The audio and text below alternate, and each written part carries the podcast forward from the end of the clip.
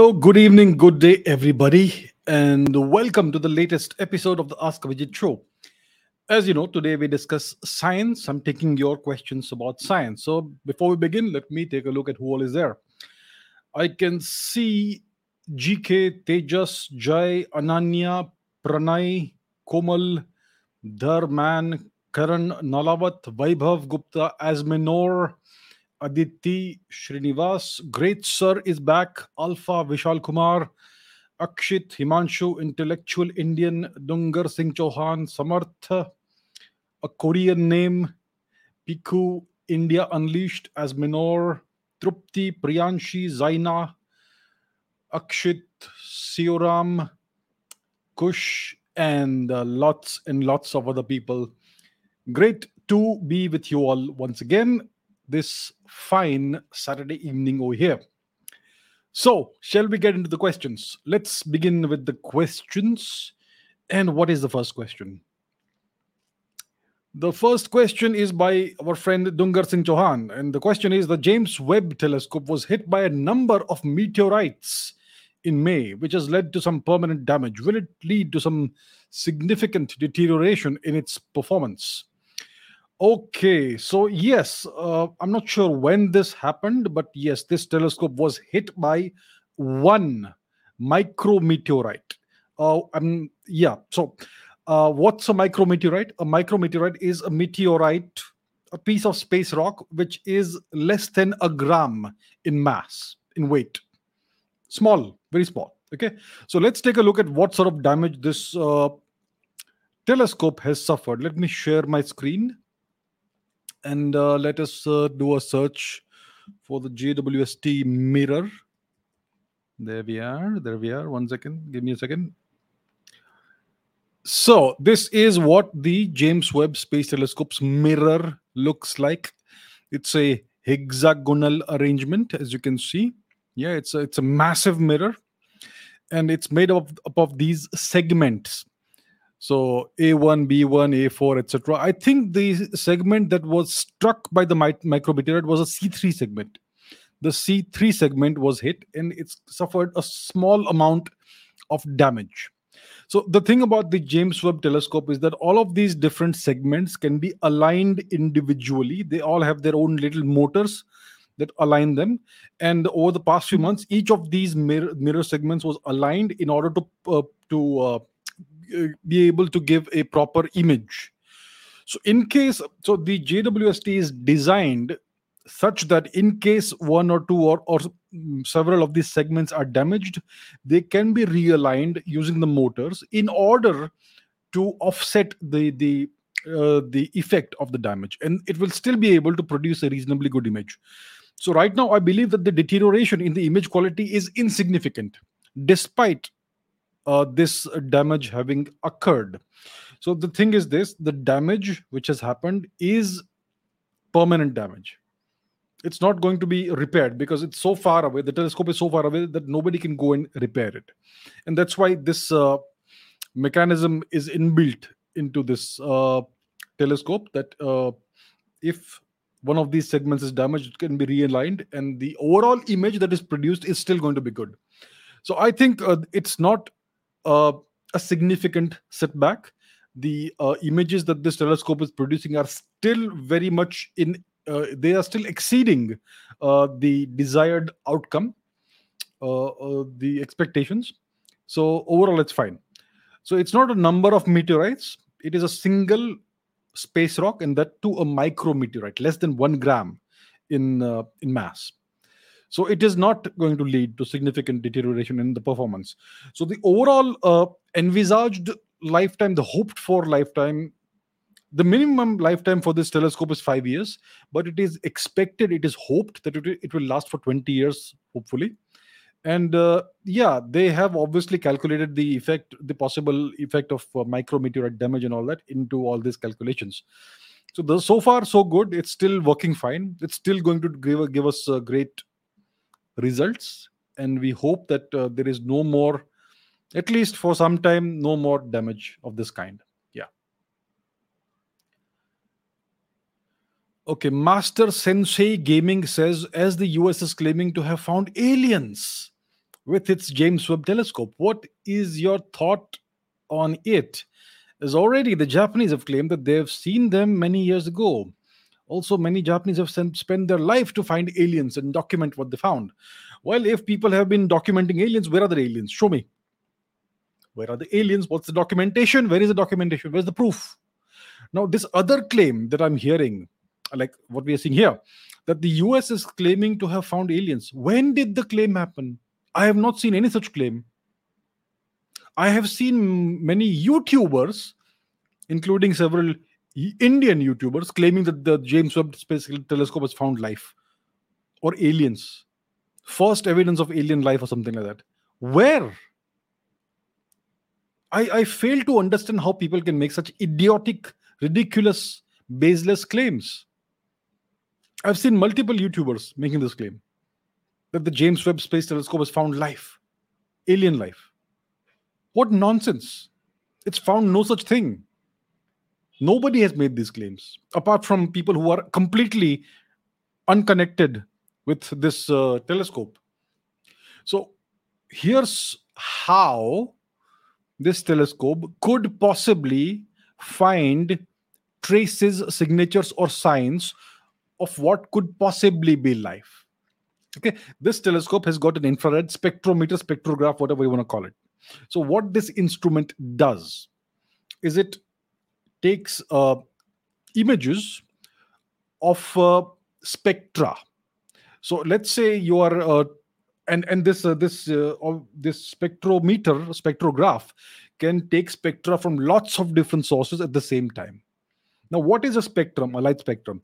It's like a light library color library light library. So when you are taking the spectrum for from let us say an exoplanet which is a planet in orbit around a distant star so when you're taking the spectrum the light signature the light library from that exoplanet you are essentially uh, cataloging the chemical signature, the signature, the the chemical cocktail of that exoplanet. So when light, let's say, let's say you are looking at a forest, yeah, on Earth, you're looking at a forest or not. What you see, you see the color green. That's what you see. Now, why do you see the color green? It's because the chlorophyll that is in the leaves of these plants and trees, it absorbs light in the red spectrum and blue spectrum. It absorbs red light and blue light and it reflects back green light. That's why forests and plants look green. Now, if you were an alien with their own James Webb telescope, you are pointing it at Earth and collecting the light spectrum, you would see lots of blue and green. And you would see the distinctive signatures of something like chlorophyll and whatever uh, composition we uh, of gases we have in our atmosphere right? So that's a light spectrum. And based on the spectrum these aliens could come to the conclusion that there is a very high likelihood of there being life on this planet because we find trace the, the signature of chlorophyll and various other uh, uh, gases in the atmosphere which are characteristic of uh, a certain kind of life right? So similarly the james webb telescope could look at other planets exoplanets and if it finds certain such signatures that are the characteristic signatures of earth like life then one could say with a reasonable amount of confidence that there could be possibly life there so then we could make a uh, create a catalog of such interesting planets where there is a high likelihood of light uh, of life and then study them further with a, through a variety of means. So that is what the James Webb Space Telescope can do. It's not going to detect aliens and say, "Hey, there's a photograph of uh, 15 aliens having a party." It doesn't work like that. And thus far, uh, from the results that have been released, it has uh, uh, we have seen the result from a single exoplanet thus far, uh, and that's that's uh, a type of exoplanet called a hot Jupiter. It's a, it's called Wolf something. This this particular exoplanet, it's a hot Jupiter, which means it's a Jupiter-like ga- gas giant, which is very in a very tight orbit around its star. Which means it, it's uh, the orbit is very small. It's uh, the distance between this exoplanet and its star is, is less than the distance of Mercury from our star, from the sun. So it's got a very short orbit, uh, orbital period, three, four days at, the, at most. And it's a very hot planet. And the telescope has uh, uh, examined the spectrum of this planet and it's it's shown that there is water water vapor on uh, in this planet's atmosphere and there are clouds but obviously it's too hot to sustain any kind of life. So this is what we have found thus far. A giant gas giant hot jupiter kind of exo- exoplanet which contains water in its atmosphere. And obviously there will be clouds. So that's what we know thus far. That is not proof of life. That is not proof of life by any means whatsoever. So please understand that there is uh, no claim that has been made of having found aliens or having found life or any such thing right? So uh, so please keep things balanced. Don't uh, get carried away by sensational reporting. Yeah? Uh, we are still a long way away from finding any aliens. But yes uh, so that's the potential that this telescope has. It will be able to identify interesting exoplanets where we should look further because there could be life there. Yeah so that's uh, what this telescope can do. Thus far we, we we are in the beginning of the of the uh, of the career of this telescope. So uh, so the so let me set the record straight. We have not found aliens thus far at least. Now i don't know what, what the japanese have been claiming. There is this entire industry that is built around uh, you know uh, the alien visitation industry. There are lots of people in various countries who are alien hunters or whatever and they claim they have met aliens or they've been abducted by aliens or they have found aliens and whatnot. Where is the evidence? There's none.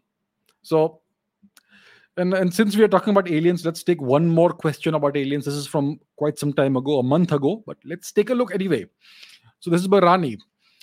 Uh, the question is the news broke out last year about an ex Israeli space chief admitting the existence of aliens. It was said that both the US and Israel have some kind of contact with aliens, and allegedly Donald Trump also knows about this and was prohibited to expose the news to the public because people aren't ready yet. What's your take on this whole situation? Do you think the two countries are working together with aliens, or are these made up stories for maybe some other purpose? My question is very simple Why would aliens only contact the US? Every time the claims of alien, uh, whatever contact happen, it's the US. When you see UFOs, it's always in American skies. Very soon, we will see UFOs with McDonald's advertising, Pizza Hut advertising on them because, you know, because these are American companies. The question is why do UFOs only appear in American skies? Why do aliens only visit the US and maybe Israel now? Why? Why? Why? Aliens don't care about human politics, do they? They would know they would not know anything about it. And if they do visit the earth, they should be visible in all countries, in all major countries. I've, I've yet to see any Indians claiming uh, to have seen UFOs or have been having been abducted by aliens. I've not I've not seen any claims from India or China, by the for that matter. So why only the US? And now Israel is getting involved in this. So yes, I did see the news. I did read about this that uh, one of the ex-Israeli, I don't know, some kind of uh, prominent person in Israel who is now retired, claimed that they they have uh, some kind of they have some kind of contact with aliens. So once again, that is a claim. Please understand the difference between a claim and proof. If I say I have shook, I have shaken hands with aliens, it is a claim. It's a claim. I am making a claim, verbal claim. I am not showing you a photograph or a video of me shaking hands with aliens.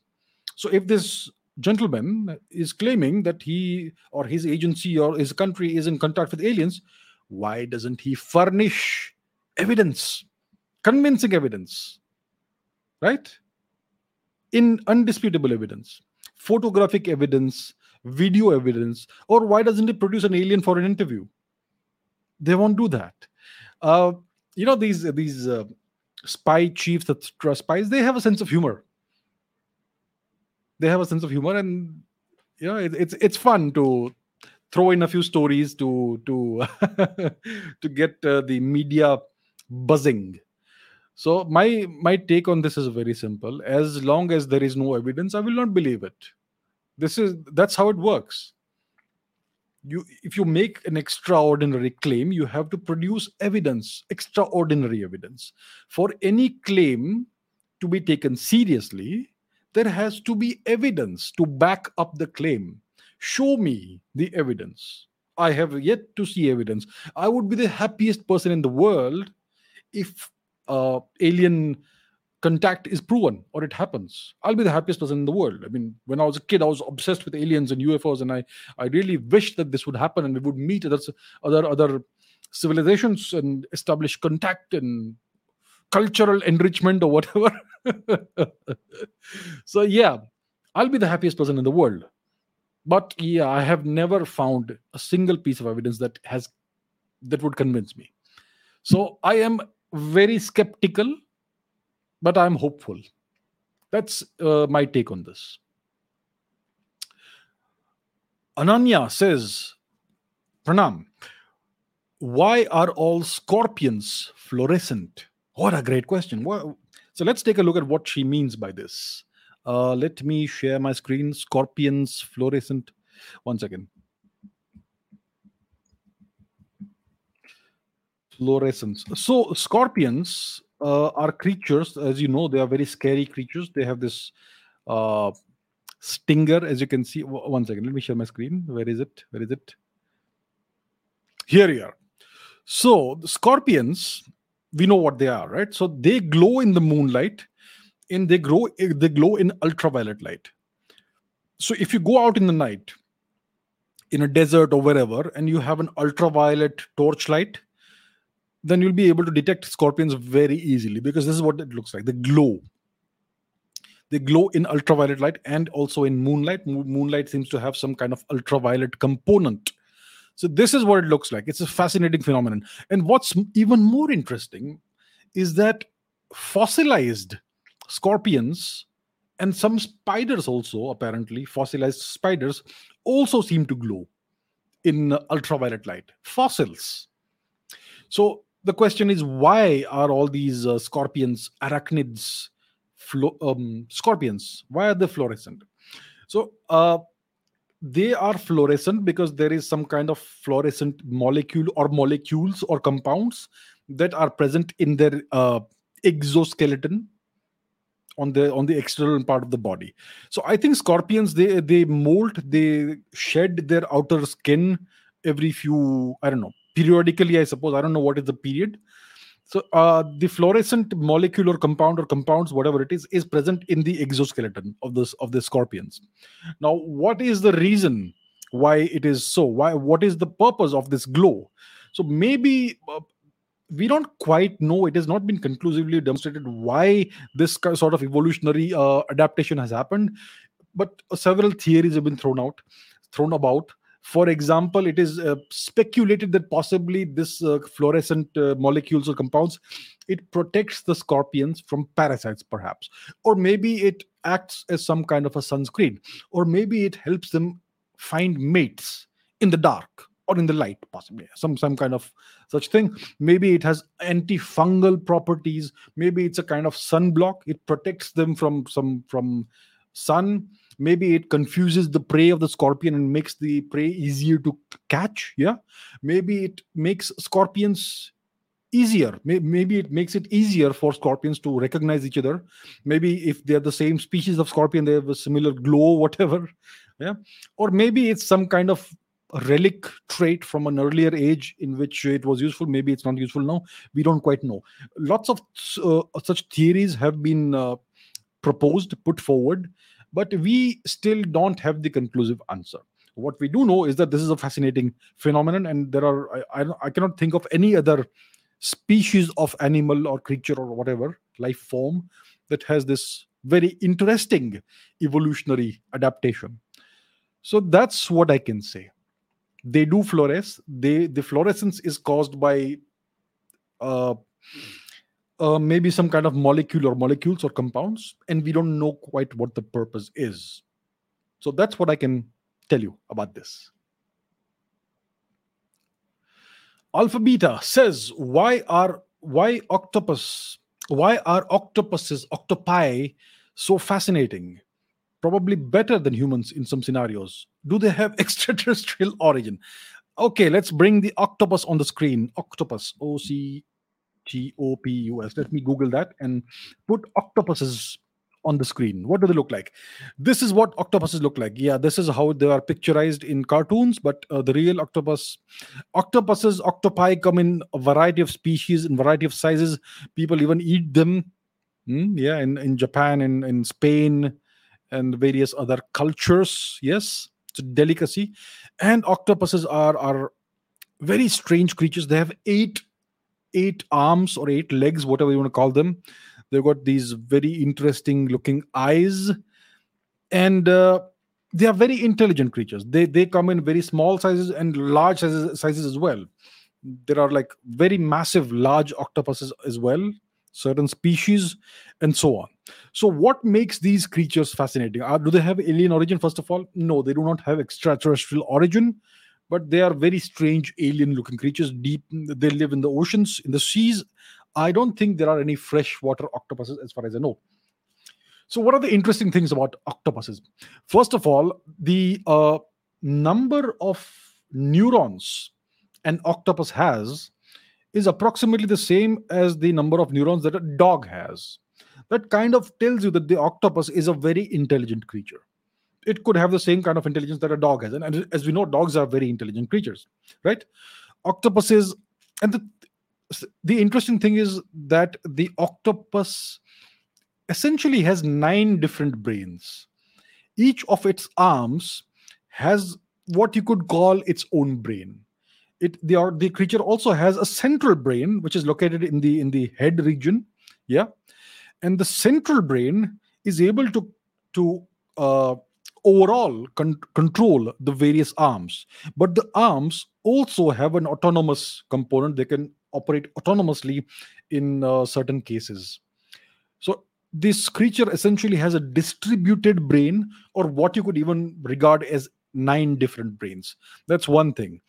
And uh, octopuses are most likely able to recognize human faces. They're very intelligent. They can tell one human being from another, and uh, they can uh, develop likes and dislikes towards different people. Some people they will like very much. Some people they will dislike based on various behavior behaviors that people have exhibited and so on that sort of thing. And octopuses are they they kind of are known to pull pranks on people. So there was this interesting uh, story that came out of of uh, a research lab or, or aquarium or something. There was an octopus in a tank right an octopus inside a tank and there was in a room. And there was another tank in the room which contained fish. Now what happened is that the fish were disappearing over a period of several days. And nobody understood where the fish were going because the fish are in one tank the octopus is in a different tank. Now what these people did is that they put a, a security camera in the room and they left it on.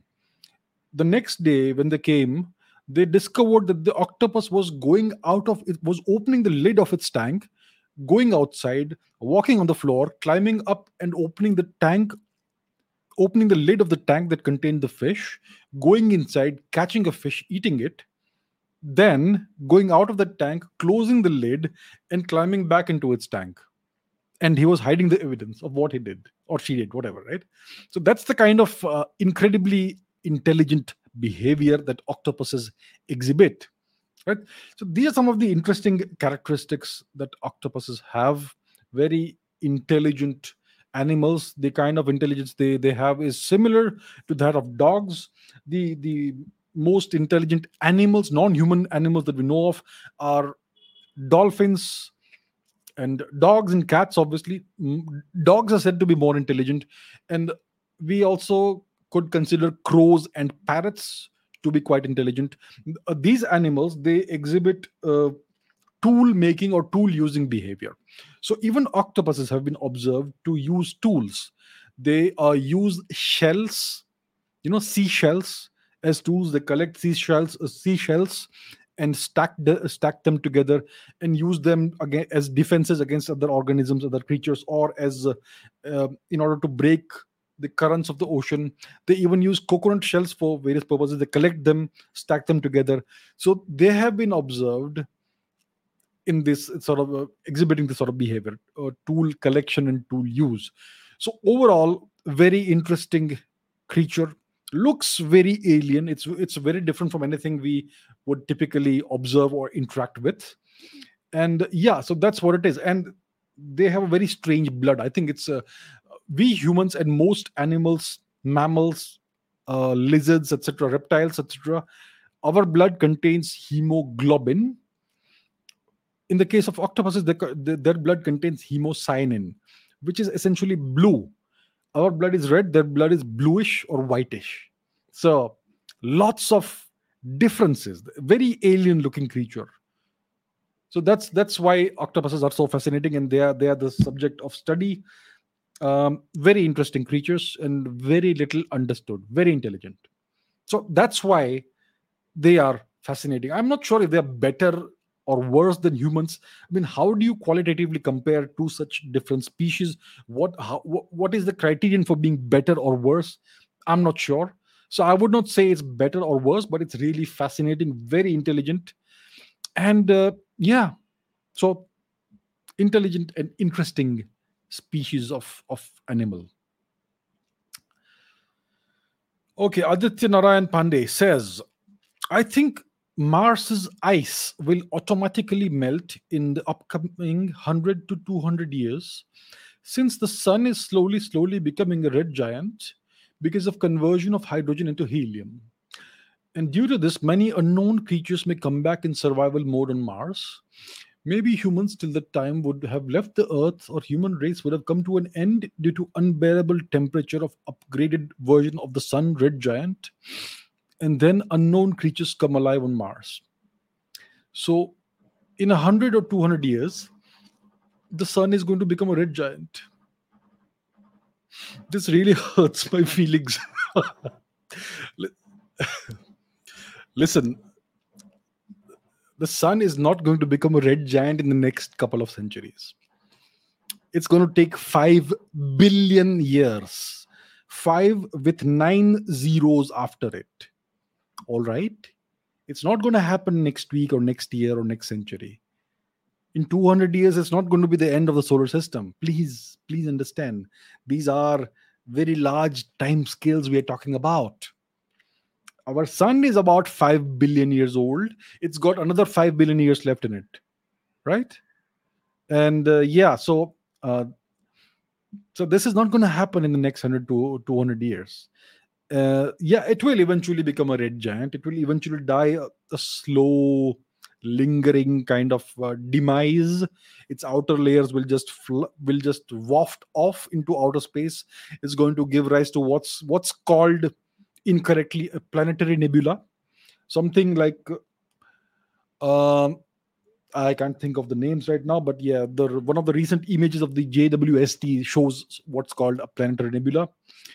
Uh, and eventually, what will be left at the core of the sun is what's called a white dwarf. So that's what's going to happen. That's going to happen over a very long period of time, five billion years, right? So not a couple of centuries. No, sir.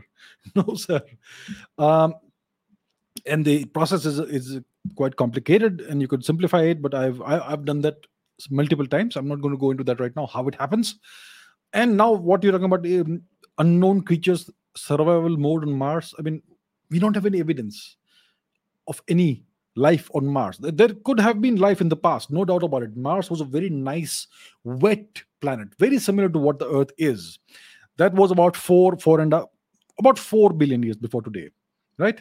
And then uh, things happened and things changed, and it became a dry, barren planet. So uh, we know there is ice on Mars, there is subsurface water, most likely on Mars, but there is no evidence of life. But the main point I would like to make is that the sun is not going to become a red giant in 200 years. It's going to take 5 billion or so years. It will start in a billion years or so. It will start expanding and, so, and all that.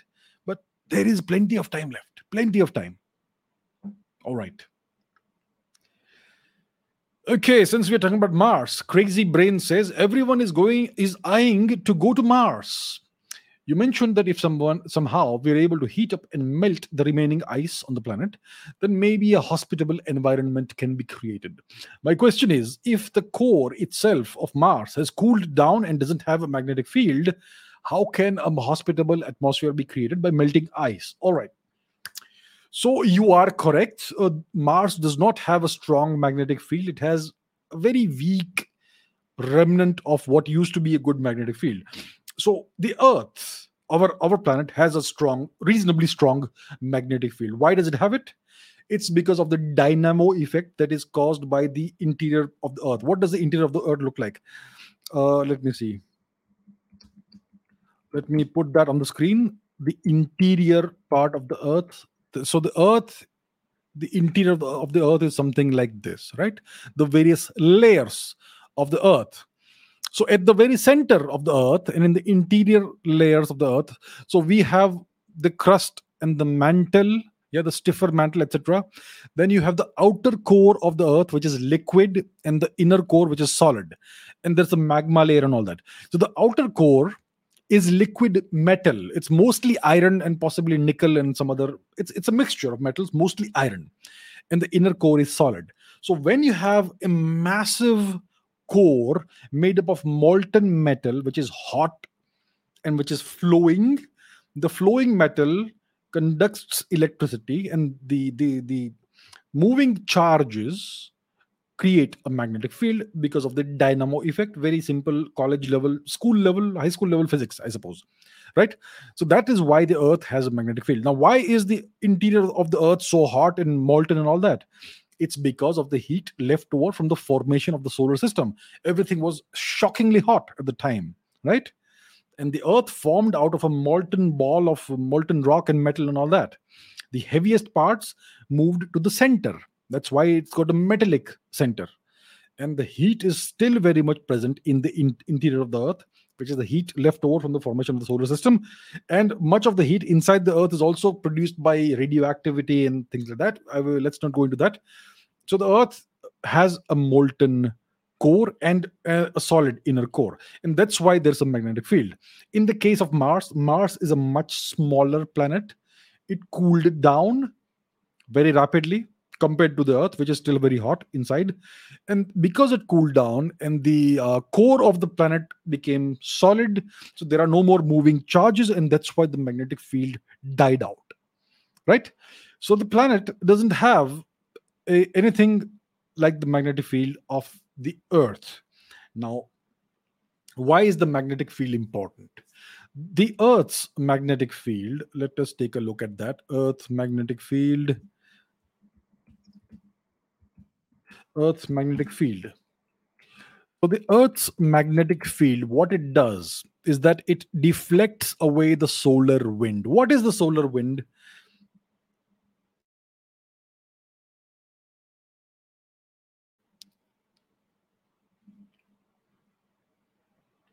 Okay. Uh, what is the solar wind? The solar wind is this uh, big wind of plasma that comes from the sun. The sun emits plasma and that is what we call the solar wind. This is what it looks like kind of the, the representation of that. And this solar wind is essentially uh, is essentially protons neutrons uh, helium nuclei and so on. Is there a problem with the image? One second let me see give me a second to to fix that. It looks like there is a problem with the image with the connection. Hopefully it's fine. No it's not fine yet. Please give me a minute. Let me try to fix this issue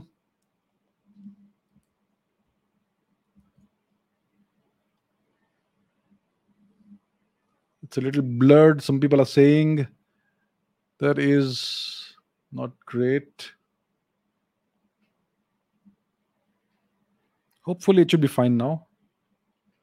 Uh, can you guys tell me if, if you are able to see me fine or is it still blurred?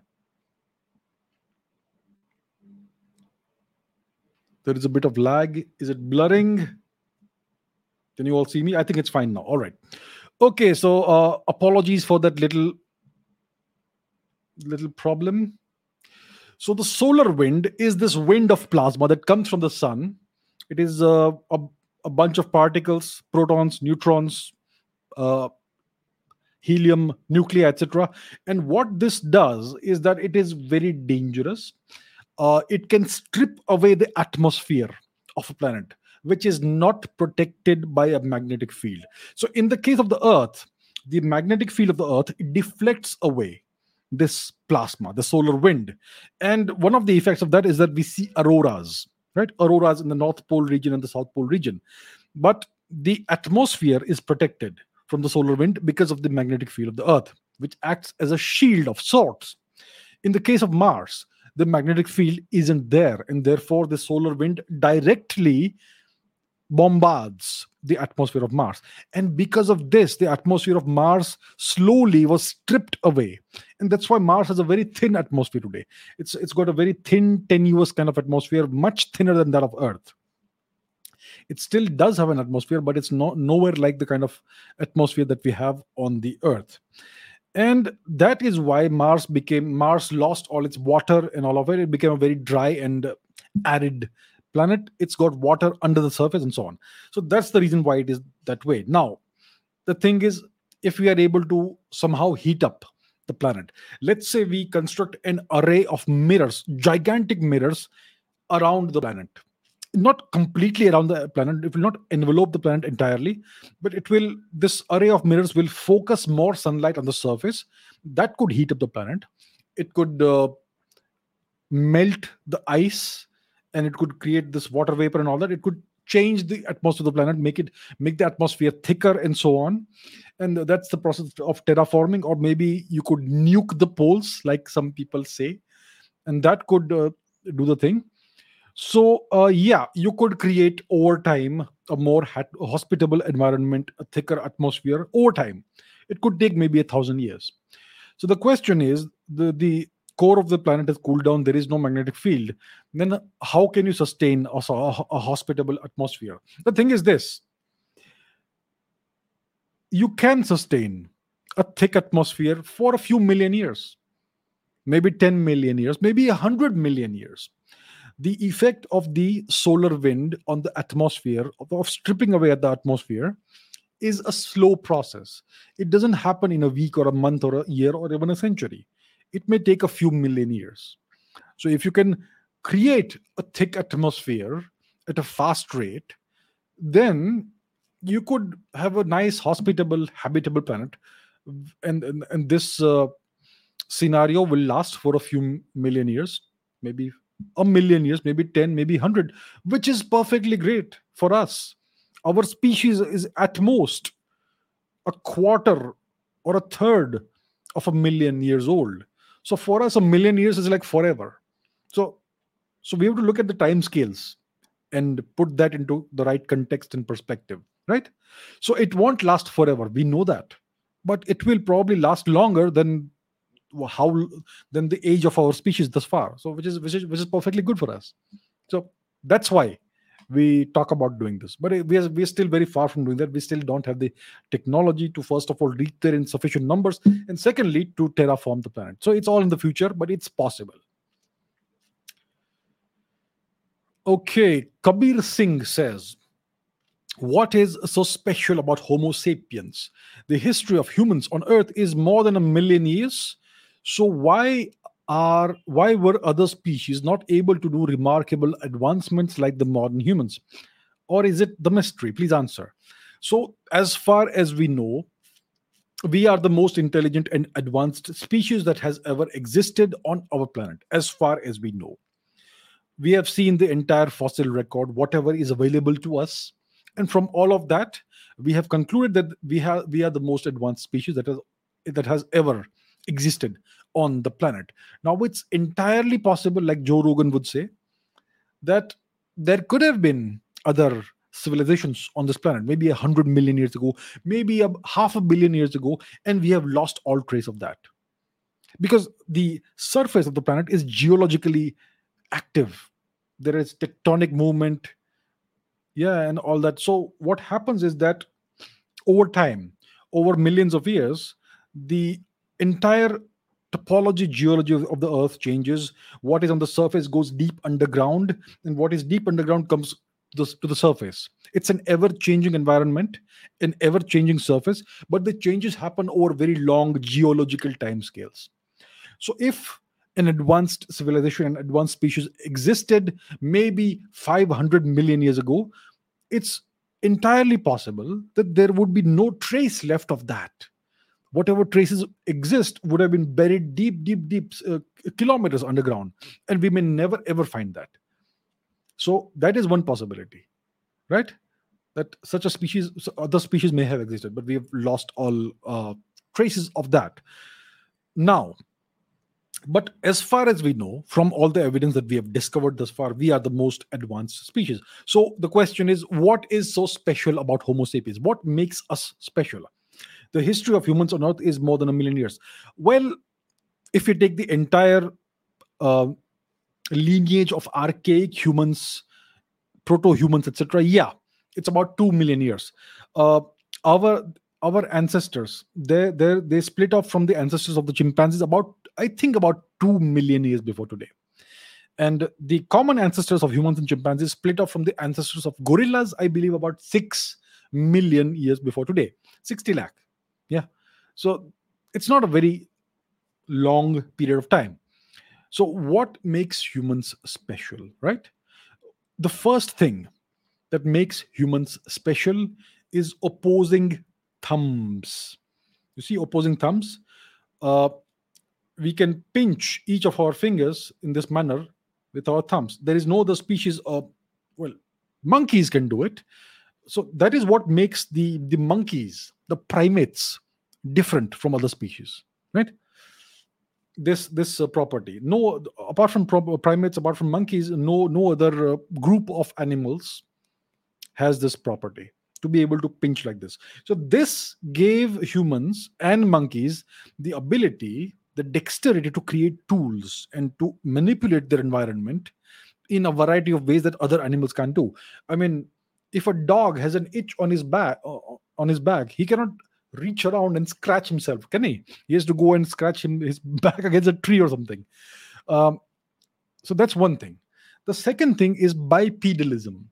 For some reason humans became bipedal animals. It's extremely unnatural to walk on two feet. All animals most animals walk on four four legs right dogs cats bears um bears are a special kind of dog I mean, look at the face of a bear. It looks like that of a dog, right? So a bear is like a massive dog, and bears actually can walk on two legs if they want to, when they when they when they feel like. But typically, if you see bears running and walking and ambling around, they do it in four legs. And bears also have a certain amount of dexterity and intelligence.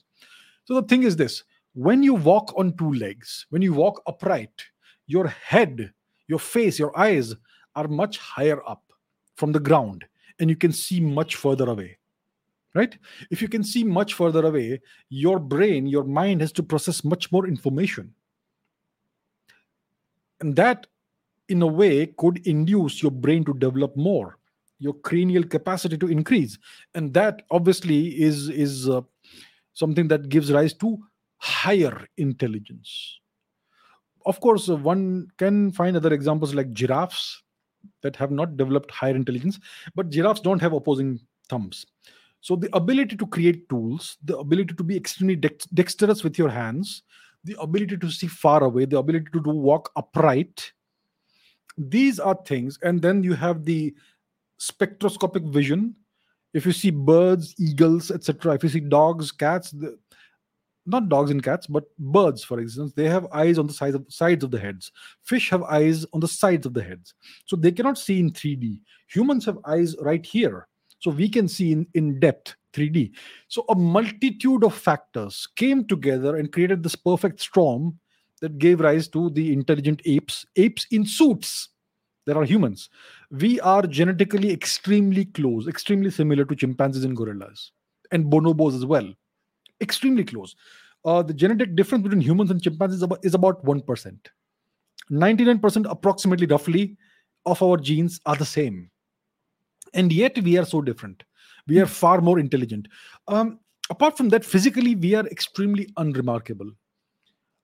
You could be six feet tall, you could be a bodybuilder, you could be Arnold Schwarzenegger, and yet a chimpanzee who is half your size is physically going to be stronger than you. Humans are incredibly weak as animals. We can't run fast. Dogs, cats can run faster than us. Chimpanzees can run faster than us. Bears can run faster than us, who are so large and fat. Humans are incredibly weak. And yet, the superpower we have is our intelligence. We are the apex predator in our planet. We are the super predator, the most dangerous animal that exists. And we have taken over the planet, haven't we? So, these are the things that make Homo sapiens special and different from all others. So that's what it is. It's it's a whole combination of factors that came together to produce this this remarkably intelligent and extremely dangerous species.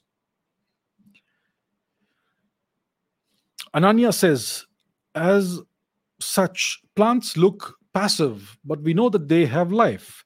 Do they also have their own sensory system designed to respond to danger or other changes in their environment? Do plants talk to each other? Pranam. All right. Uh, plants obviously are living beings. We know that for sure. Plants grow, plants die, plants have uh, life cycles, and so on. Plants are living beings. We know that. Um, they do respond to external stimuli, not in real time as we do, plants don't have muscles. They they have their own uh, internal systems. They have sap they have parenchyma they have chlorenchyma they have a whole it's it's botany. We are zoology they are botany right?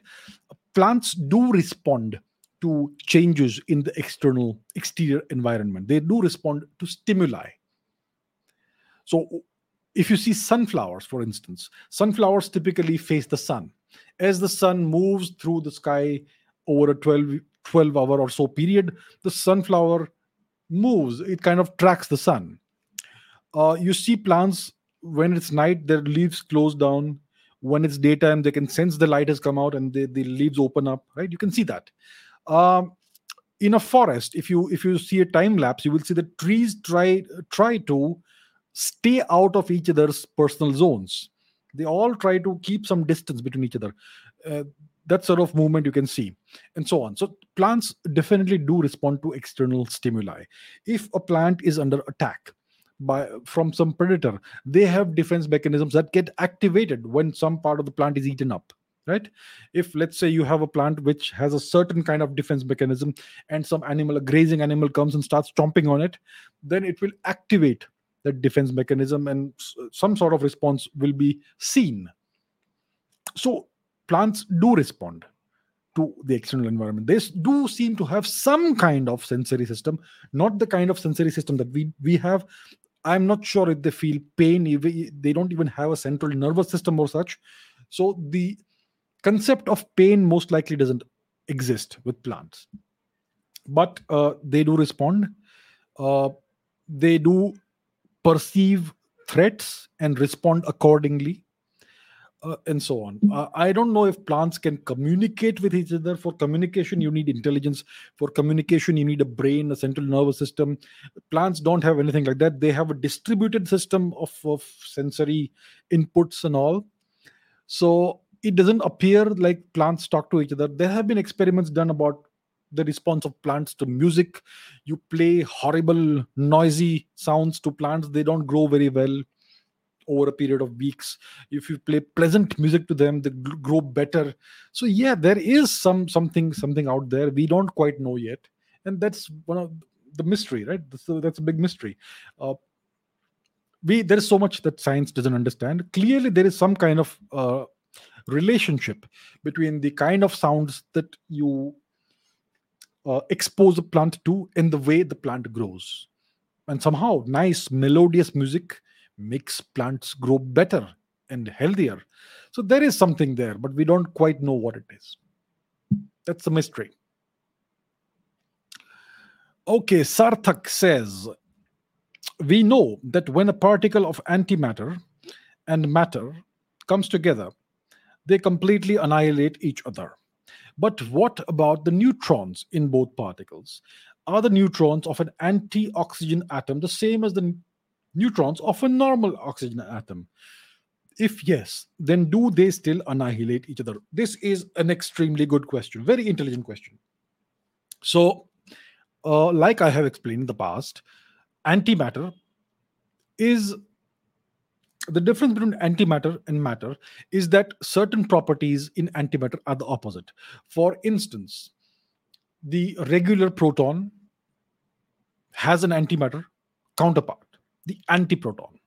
Now, the antiproton, the regular proton is positively charged, the antiproton is negatively charged.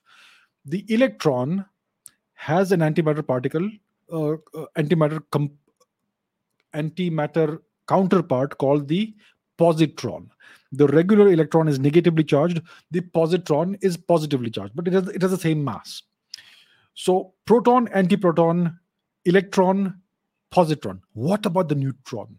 The neutron has no charge. So, does it mean, and we know that the photon is its own antiparticle. The photon is a different thing, it's a, it's a boson.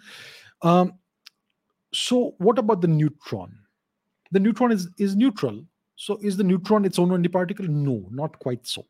The neutron's antiparticle is the anti-neutron, the anti-neutron. Now, what is the difference? The difference is the quark composition of the neutron and the antineutron. So, in the case of the neutron, you have one up quark and two down quarks. UDD is the comp- is the quark composition of a neutron. In the case of an anti-neutron, you have three anti-quarks. U bar, D bar, D bar. Anti-up anti-up quark, anti-down quark, and anti-down quark. It's a it's a triplet of quarks. So that is the difference. A neutron is made up of regular quarks, an anti-neutron is made up of anti-quarks. That is the difference. But yes, both are neutrally charged. They don't have any electric charge. And if they come into contact with each, with each other they will instantaneously annihilate each other. So it's a good question. So you need to de- dig deeper when it comes to neutrons and antineutron. It's just not just the charges it's the quark composition. And antineutrons have antiquarks. Apart from that they look just the same as as regular neutrons. But you bring them together neutron antineutron they will annihilate each other into pure energy excellent question Okay. Rajat says in the Schrodinger equation, there is a presence of the imaginary, the, the i, right? Square root of minus one. Why is it so? Does it mean that the quantum state, the quantum nature can only be defined by complex numbers? Please shed some light. This is a very good question. So let me uh, try and explain what is the meaning of all of this. So you may know hopefully that the Schrodinger equation is a wave equation. It it uh, it, it describes a wave. What kind of wave? Probability wave. The probability of a particle being in a certain place at a certain time in the TDSE, time dependent Schrodinger equation. So the probability of a particle being being found in a certain place and the the whole that so that is that is the probability and the whole set of probabilities is the whole Schrodinger equation. It's a wave equation. It's a wave. Now, what is a wave? Think about a sine wave. A sine wave looks like that, right? It's a sine wave. And uh, any wave can be thought of as a superposition of a variety of sine waves and cosine waves. You put them together in a superposition, you get any kind of wave. You can create any kind of wave or any kind of shape from a superposition of sines and cosines, sine waves and cosine waves of different amplitudes and frequencies and all, all of that. Now, have you heard of the Euler identity, EULER? One of the uh, one of the ways of looking at it is is like this. Let me share my screen, and uh, let's take a look at this. Let's take a look at this. So you can represent sines and cosines in this manner the cosine of x is the real part of e raised to ix, which is e raised to ix plus, e raised to minus ix divided by 2. And the sine of x is the imaginary part of e raised to ix, which is e raised to ix minus e raised to minus ix upon 2i, right? Now we know that sines and cosines are very much real. It's not imaginary, but it can be represented in this manner. It's a more and, and it, it all comes out of the complex plane, it, which is represented like this. And you can see why e raised to i theta is cos, cos theta plus i sine theta. So there is a variety of ways of representing sines and cosines. One of the ways of doing it is through by using imaginary numbers. And that is kind of the reason why there is the i in the Schrodinger equation. The Schrodinger equation is a wave equation, and in wave equation, in any kind of wave equation, you can always have imaginary numbers. It doesn't mean that it's an imaginary equation. Of course, you need to take the uh, modulus to get an actual result and so on. But so, so, I hope that explains why it is so. It's because it's a wave equation, and waves can be represented as sines and cosines or a superposition of sines and cosines. And when you have sines and cosines, you can have the i square root of minus one in the mathematical formulation. So that should should kind of give you some kind of hmm. idea as to why the Schrodinger, Schrodinger equation has the i. That's not the exact answer, but it's an analog kind of analogy to help you understand why it is so. To uh, understand why the equation is the way it is, you need to see how it is derived, which is a whole different story. I'll not go into that, that right now. But think of it this way, and it will help you understand why there is the I in there. Right, let's go next question.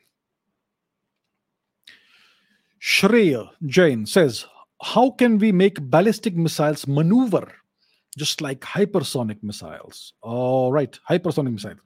So, first of all, let's talk about what a hypersonic missile is. What's a hypersonic missile? What is the speed of sound? The speed of sound is 333, 343 meters per second. Yeah. 0.34 kilometers per second. Yeah, that is the speed of sound an intercontinental ballistic missile, ICBM, has a speed of about Mach 20, Mach 21. What is Mach 1? Mach 1 is the speed of sound, which is 0.34 kilometers per second. Um, ICBM, intercontinental intercontinental ballistic missile, travels at let's say Mach 20, 20 times the speed of sound. That's how incredibly fast it goes. Now, when we talk about supersonic, hypersonic, supersonic speed is from Mach 1.2 to Mach 5, which is 1.2 times the speed of sound to about 5 times the speed of sound. That is the supersonic range. Hypersonic is between Mach 5 and Mach 10, 5 times to 10 times the speed of sound. High hypersonic is between Mach 10 and Mach 25, and then there is re entry speed which is more than Mach 25, which is when you, you have missile re-entry or or you know re-entry of spacecraft into the Earth's atmosphere. So these are the different speed ranges. So when we talk, talking about hypersonic, it's typically between Mach 5 and Mach 10. ICBMs are in the high hypersonic range. Now the question is, how do we make ballistic missiles uh, maneuver like hypersonic missiles? Well, I suppose you're talking about cruise missiles in the case of various cruise missiles, let's say you have the BrahMos, which is a supersonic missile. It is a missile that can maneuver and evade countermeasures. You also have other kinds of hypersonic missiles uh, which have maneuverable uh, characteristics, right? So, how do we make ballistic missiles maneuver? So, there is something called a maneuverable, maneuverable re-entry vehicle, MARV before we talk about MARV, let's talk about MIRV, multiple independently targetable reentry vehicles, MIRV. So when you have a ballistic missile, you can put multiple warheads in that missile, and when it re-enters the atmosphere after its parabolic trajectory, which takes it out of the atmosphere, when it re-enters the atmosphere, you can make each of these warheads go in independent directions. So a single missile can deliver, let's say, 10 warheads to 10 different locations, which makes it very hard to intercept, right? So a number of uh, MIRV equipped missiles exist, like the, well, in India, we have the Agni P, which was uh, tested, I think, in 21 last year. it was tested, I believe, with two warheads. And those were not just MIRV warheads, those were MARV warheads, maneuverable re entry vehicle, which means that these individual warheads were capable of maneuvering, not just going straight down, but maneuvering and evading countermeasures. So uh, that's so that's the MARV technology and these these uh, maneuver, maneuverable warheads will have certain control surfaces right that will that can al- allow them which is like fins or like small winglets which you see on missiles which allow them to to go in different directions and eventually reach the target reach the target in a way that is not predictable by the countermeasures system or the missile defense system so this technology already exists, right? So that is the MARV technology. You also have hypersonic glide vehicles, which use boost boost glide trajectories. Uh, it kind of doubles the the range over the purely ballistic missile trajectory. There is something called skip glide and skip re-entry, etc., which uh, could extend the, the, range of the missile even more. It makes uh, the path of the missile very unpredictable. You don't quite know where it's going to come from, and once it re-enters from some angle that you don't expect, after that it may even maneuver further before it reaches the target. So it makes it extremely difficult for any uh, missile defense system to intercept that missile. So there is a Russian hypersonic glide vehicle called the Avangard, which is already deployed. Then you have Chinese uh, uh, hypersonic glide vehicles called like the DFZF, I think it's called, or it was called the W WU14 or something, a Chinese hypersonic glide vehicle. India is also testing such technologies. So India now has MIRV technology, MARV technology. The Agni P has been tested with that. The Agni 5, the Agni 6 most likely also has this capability and so does the k5 k6 a system of uh, family of missiles and so on so that's what we do so these are different classes of weapons and these are in the high hypersonic range right uh, when you talk about hypersonic missiles you most likely talking about cruise missiles like the Zircon cruise missile or the next generation BrahMos missile or whatever, those are in the hypersonic range. Ballistic missiles and re-entry vehicles, etc., are in the high hypersonic range, extremely high speeds, Mach 20 or maybe slightly more than that. So that is how it is done. It's a very interesting field of aerodynamics, not very technically. Well, technically it's it's uh, simple enough, but to uh, make it work, it's really hard. So you have a whole family of technologies that that go into making this work. And it's it's uh, you need a lot of testing as with any technology. Okay next question. Karthik srinivas says could the universe be flat? Could the universe be flat? So what do we mean by flat? The universe is three dimensional four dimensional if you look at general relativity. So what does it mean when you say the universe is flat let's say i have a, a book. It is flat. We know it's flat. It's two dimensional its its surface is two dimensional it is flat. But what do we mean by the flatness of the universe? Doesn't make any sense. Think about it like this. Think of okay let me show an image. It's always better to show images to make uh, sense of things. Okay so we talk about different shapes of the universe. Now you see this it makes a little bit of sense. And yet we know that the universe is four dimensional it has got four dimensions three dimensions of, of space and one dimension of time. Four dimensions. But this is an analogy. So we know from general relativity that the presence of mass curves space time forget about the fourth dimension time for now. Think about the three dimensions of space right so when you have mass, it curves space time. So if you shine a ray of light, that ray of light will not travel in a straight line, it will travel in a curved path, right? So let's say you have, take a look at the topmost image where it says flat. Let's say you have a triangle, and each side of this triangle is, let's say, a hundred light years long. A light year is a distance is a unit of distance. The amount of distance a light ray a photon travels in a year. So let's say each arm of this triangle is, let's say, 100 light years long, and you have three spacecraft at each corner of the triangle. Now, let's say these spacecraft that they shine light beams or laser beams at each other, and that is what creates this red triangle. If there is mass present in the space, then these beams of light will not be straight. They will be curved. And in the real universe you have this curvature in in in space. So if you look at the universe at small scales 10 light years 100 light years 1000 light years there is a lot of curvature right? And the universe is not flat because light doesn't travel in straight lines in, in uh, at small distances. But if you travel very large distances parsecs kiloparsecs megaparsecs the universe looks remarkably flat. At small distances, light travels in, in curved lines, but at very, very, very large distances, light travels reasonably flat. Right, light travels in a, in a, a straight line. So the universe appears to be flat. Now, what do you mean by by flatness?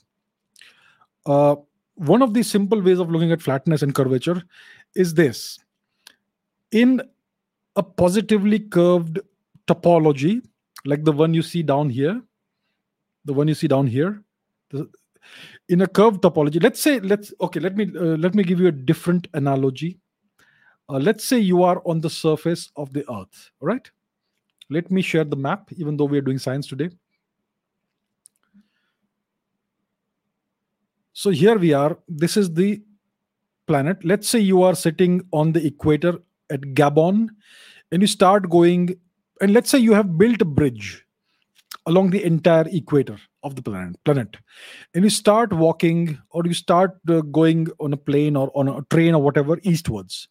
You start from gabon on the equator. You go keep going eastwards. You reach indonesia. You keep going further east. You go keep going further east. You go to ecuador. You cross south america and you will eventually end up in the same place. Because the surface of the earth is not flat it is curved right? The surface of the earth is curved. Now we know from geometry that when you have a triangle the sum of the interior angles of a triangle is 360 degrees yes? Yes? The sum of the interior angles of a triangle is 360 degrees but that only works in flat space if you make a triangle if you draw a triangle on the surface of the earth you will find that the sum of the angles interior angle of the triangle is going to exceed 360 degrees. So that is curved space. All right. Now let us come back to the diagram that we had. Here we are. So on a curved surface, you will find that the sum of the interior angles of the triangle is going to exceed 360 degrees. In a negatively curved topology, you will find that the sum of the angles is going to be less than 360 degrees. And only in a flat topology, it is exactly equal to 360 degrees. Let's take a different look at this. In flat space where there is no curvature, parallel lines remain apart all the way to infinity. In positive curvature, parallel lines converge. They will eventually converge together, they will meet. And in negative curvature, parallel lines will diverge from each other, right? So this is something we can test in the universe. You can actually test it, and what we find is that the universe or, or very large uh, regions of regions of space is completely flat. There is no curvature. That's what we find. That is what we have discovered thus far. The universe seems to be remarkably flat, which seems to indicate, which seems to indicate that the universe could be infinite in size. Because if there was curvature, it means that the universe has a finite size. No matter how small the curvature is, if there is any amount of curvature, it means it could be spherical and it may have a finite size. But since it is completely flat, from whatever we have seen, it could indicate that the universe is infinite, it never ends. So, our means of measuring all these uh, different things is, is, is our means are very rudimentary. We are a very technologically primitive species We are monkeys wearing suits. That's all we are. And uh, we know next to nothing about the universe. We know less than 5% of the, of the universe. So should, we should not get carried away and think that we know now everything and the universe is infinite. From what we have observed thus far, in the past few decades, we have observed that the universe appears to be remarkably flat. It could be something else. We don't know. Maybe it's a local effect in only in the visible universe maybe there's something else out there which we're not able to see and maybe there is curvature there we don't know we don't quite know we know very little about the mysteries of the universe but from what we have observed the universe appears to be flat thus far let's see how it goes okay the, naman gupta says can we, can see stars in the sky with our naked eyes but not galaxies when they are millions of times bigger why is this so? Or is it that we can only see stars within our galaxy with the naked eye? So when we look at the sky, the stars that we see are the stars that are present in our galaxy, right? And galaxies are not millions of times bigger than bigger than a star; they are billions, hundreds of billions of times bigger than stars. But they are incredibly far away. The closest, the, the nearest galaxy to the Earth the Andromeda galaxy is about, I don't know, 1.5 million light years away from here. That is astonishingly far away. And yet it is visible actually. Let's take a look at uh, Andromeda night sky. One second. Let's see what the Andromeda galaxy looks like in the night sky. It's actually visible. Let me um, share my screen and show you what it looks like. Take a look at this. So, this is what the night sky would look like if the Andromeda galaxy were brighter. The galaxy is quite faint. It's not quite visible like this. If you make it brighter, then it will be actually visible like this. You can see the moon and you can see Andromeda, which is actually larger as seen from the Earth than the moon, right? but it's so far away that it's quite faint and that's why it looks like a smudgy blob it's not quite visible but this is the effect if it were not so dim it would look it would look like this now when it comes to other galaxies which are much much further away they are so far away that they look like points to us they look like points. It's because of the enormous distances involved that the galaxies look look so small. So when we look at the sky it looks like it's just stars, stars, stars, but many of these stars could actually end up being galaxies, and that's what we discover when you take take a telescope and and look at the sky and magnify various objects, and then these little points resolve into galaxies. So we do see galaxies, but they look like points, except for one or two, like the Andromeda galaxy. The Andromeda galaxy looks like a f- fuzzy, cottony, little smudged out blob what is actually a galaxy right? So it's because because of the enormous distances involved. And the andromeda galaxy is so far away 1.5 million light years away i think. Yeah that it's quite faint so even though it is visible as a disk as a side side on disk it's quite faint so we can't really tell that it's a galaxy you you make it brighter using uh, various techniques it looks like a proper galaxy eventually it's going to merge with our galaxy. So in the future, it's going to be much closer and it will look much larger and much brighter in the future. And the thing is, even our galaxy, we don't quite see it, right? We have so much light pollution in the cities on the surface of the earth that we don't quite see our own galaxy, even though we are in the middle of it. You go in the middle of a forest where there are no artificial lights, you can see the entire Milky Way side on. It's incredible. So these are the reasons why we don't quite see these things. Okay, Vega says, What does collapsing under one's own gravity mean? Can you explain this in layman's terms? All right. Uh, layman's terms. I try to explain everything in layman's terms, actually. Uh, so, um, what does collapsing under one's own gravity mean? So, when you talk about collapsing under one's own gravity, we're not talking about human beings we typically use this uh, kind of language when we talk about stars. We talk about stars collapsing under their own gravity. What does that mean? Let's say you have a star that is let's let, let's say 20 times the mass of the sun. when you have a star of that size, it's going to every star is a star because it, it there is a fusion reaction going on inside it. A star is in, incredibly massive. What is the mass of the sun? Let me take a look at the mass of the sun. Sun mass. Solar mass is 10 raised to 30 kilograms, right? No, it's uh, 10 raised 24 kilograms, 30, 30 yeah something like that. It's it's enormously it's enormously massive right? And this enormous mass of the sun creates a ridiculous amount of pressure in the inside of the sun. Now the the star is mostly made up of hydrogen gas hydrogen. And this pressure so if you go to the bottom of the oceans in the earth there is an incredible amount of pressure from the water that's on top of you. If you go to the bottom of the mariana trench in the philippines region there is more than 11 or so kilometers of water above you and that exerts an enormous amount of pressure or anything which is down there.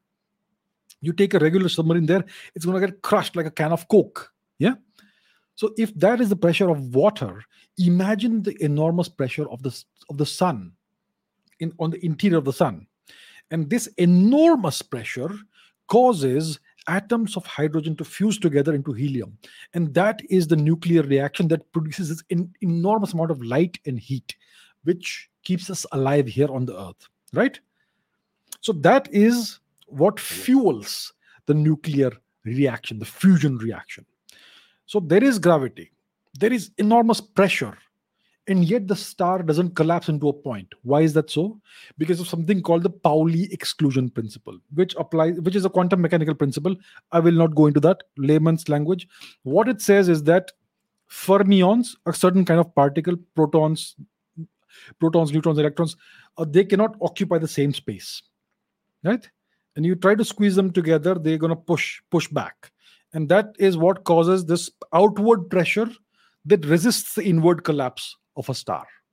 That's why a star remains circular and it has a certain size.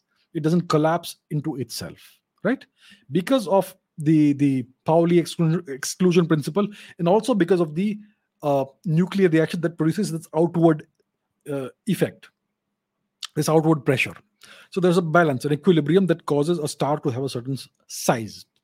Now, when you have a star that exceeds a certain size. Let's say it's more than 20 times the, mass of the sun. Eventually all the hydrogen in the star will be used up it will become helium. Then the helium atoms will start fusing together and you will have the formation of heavier and heavier elements. And all of these fusion reactions give off energy. Now eventually what happens is that the, the, the star will run out of heavier elements. It will start fusing iron iron will start being produced in the interior of the star. And the fusion reaction that produces iron consumes more in energy than it gives off. Right? And therefore, this heat source disappears. The, the, the energy, the outward pressure that resists the inward collapse of the star suddenly goes away. The moment iron starts forming inside a star, the star collapses upon itself. It's it's a very rapid collapse. So it will collapse upon itself. And if the mass of the star exceeds a certain limit let's say more than 20 times i'm just giving a rough ballpark figure. If it exceeds more than 20 times the mass of the sun let's say then nothing will be able to eventually stop the collapse of, of the star upon itself. Not even the Pauli exclusion principle, not even the neutron neutron degeneracy pressure that you see in neutron stars. It will simply collapse, keep on collapsing until it becomes a point. What's called a singularity in general relativity. In other words, the star will wink out and wink out and become a black hole. That is what we mean by collapsing under a star collapsing under its own gravity. In the case of the sun, it's not massive enough. So, in the case of the sun, eventually what will be left behind after all the fusion reactions is a massive spherical carbon crystal, a massive, very, very hot diamond. It's called a white dwarf. It's going to be very hot for a very long period of time. Eventually, it will cool down, it will stop glowing, it will become a black dwarf. So the sun will not be able to collapse under its own gravity. At the end of its uh, life cycle, it will become a massive ball of diamond, a white dwarf. Uh, larger stars will collapse into neutron stars. Uh, everything so so everything is given off, and at the, at the end you have a neutron star at the, at the, at the end of the life cycle. A neutron star is an extremely ultra compact atomic nucleus essentially. Just neutrons. With a crust of other protons etc on the surface possibly. We don't quite know but that's what it's like. So neutron stars also don't collapse under their own gravity. But certain stars provided they're large enough do collapse under their own gravity and they become black holes. So that's what we mean by this term collapsing a star collapsing under its own gravity Manmat Tiwari says, I have never been much interested in cosmology, but this one sentence I've heard very often from you, from me, and other astrophysicists death of a star. When a star dies, blah, blah, blah happens. if a star can die, does it imply that a star is a living entity? If yes, is there a way with which we can communicate with a star? Do stars communicate with each other? Do they have a social media? Do they have social media? Uh, please pick this one. I really want to know. Okay. See it's like this. When a, when a scientist wants to communicate with non-scientists they cannot use mathematical equations. They cannot use scientific terminology. They have to use analogies. We talk about the evaporation of a black hole no, black holes don't actually evaporate. It's not water vapor that comes out of it, but we use the term black hole evaporation.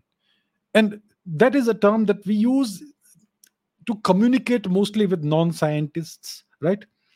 And similarly, we use this term the life and the death of a star. It's not a living entity. It, it, it is not life as we know it. It's, it's a nuclear reactor a fusion reactor, a massive, massive thermonuclear reaction that we are witnessing in real time. Right? That's what a star is.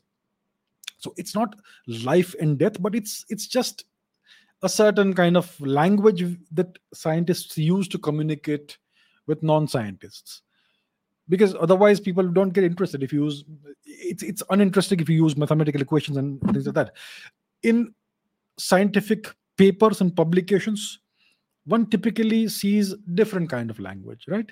Even there people would scientists would write about life and death life cycle etc it doesn't mean actual life. It's just the overall existence of a star in a certain state.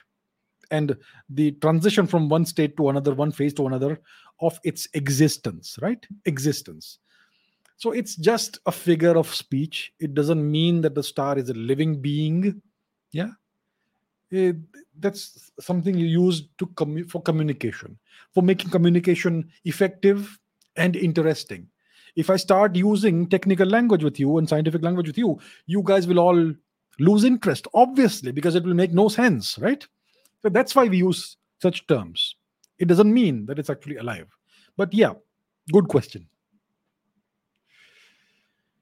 Okay samir says can we make water artificially by combining hydrogen and oxygen atoms. Uh, what is the progress of technology to make artificial water? See, if you combine hydrogen and oxygen, you, we know the chemical composition of water H2O, two atoms of hydrogen, one atom of oxygen. You bring that together, you have H2O, which is water molecules. So that's not artificial water, that's actual water. You can do it. Shall I show you an example of that in action? Uh, let me show you. So, hydrogen and oxygen are excellent rocket fuels. Let me show you once again. So let me show you the production of of water in this manner. This space shuttle, if you can see it, it it's got this orangish tank this orangish tank contains used to contain liquefied hydrogen and liquefied oxygen. And the exothermic reaction gave rise to nothing but water. So if you see all of this, uh, what looks like smoke, it's not smoke. Much of it is water vapor. Uh, so in the space shuttle, actually, you have two boosters also. These booster engines, these boosters are on the two sides. Those are solid fueled uh, rockets. So those contain some chemical, which I'm not sure what it is. You can look it up. But the but the space shuttle itself, if you see it, has, it has got three engines. Those engines they use liquefied hydrogen and liquefied oxygen, and they give off water vapor. Yeah, so that is one of the ways in which you can combine hydrogen and oxygen atoms and produce water vapor, water, in an exothermic reaction. So yes, to answer your question, it can be done. You can make water artificially by taking hydrogen taking oxygen, maybe liquefied hydrogen, liquefied, liquefied oxygen, bringing them together, igniting them with a spark, and producing water vapor. It's possible. Why would you do it? Don't we have enough water readily available on the planet? We have abundant uh, reserves of water in the oceans. We have a lot of groundwater and rainwater and whatnot. Yeah, why do we need to do this? It is certainly possible to do it, but what is the need to do it? It is incredibly expensive to produce water in this manner.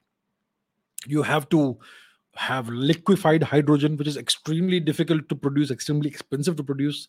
You need to have pure liquefied oxygen, again, incredibly difficult and expensive to produce. You need to maintain them at cryogenic te- temperatures, very cold temperatures. You have to bring them together explosively, which is a very dangerous thing. Why do that? Why do that?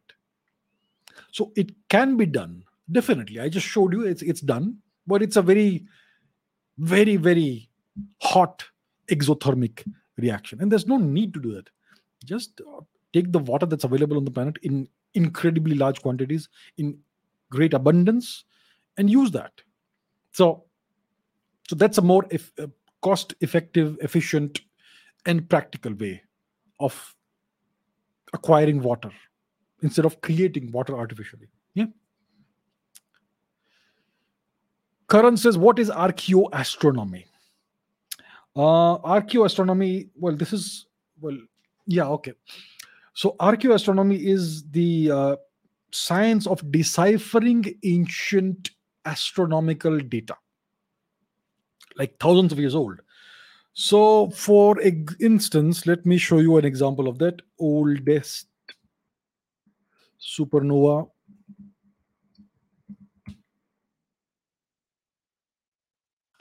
Uh, let me share my screen. So, for instance, there was this, there is this rock inscription in northern India.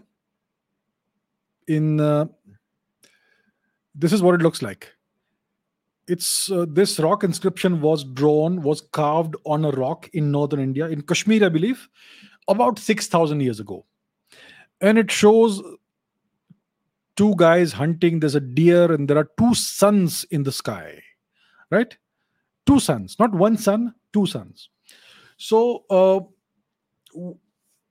so it was uh, somebody got the bright idea that this may represent a supernova in the night sky.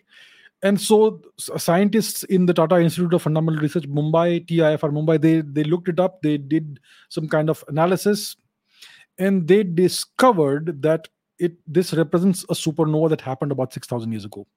And I don't remember what the name of the supernova is, but you can look it up in the in this article. It's not two suns, it's the sun and it is a supernova, which would have appeared as almost as bright as the sun. And that's why it was drawn in this manner, right? So, this is an example of archaeoastronomy. Ancient records of astronomical events that are recorded either on rock or in ancient literature, ancient texts. And you take that and you use uh, astronomical calculations using celestial mechan- mechanics, etc.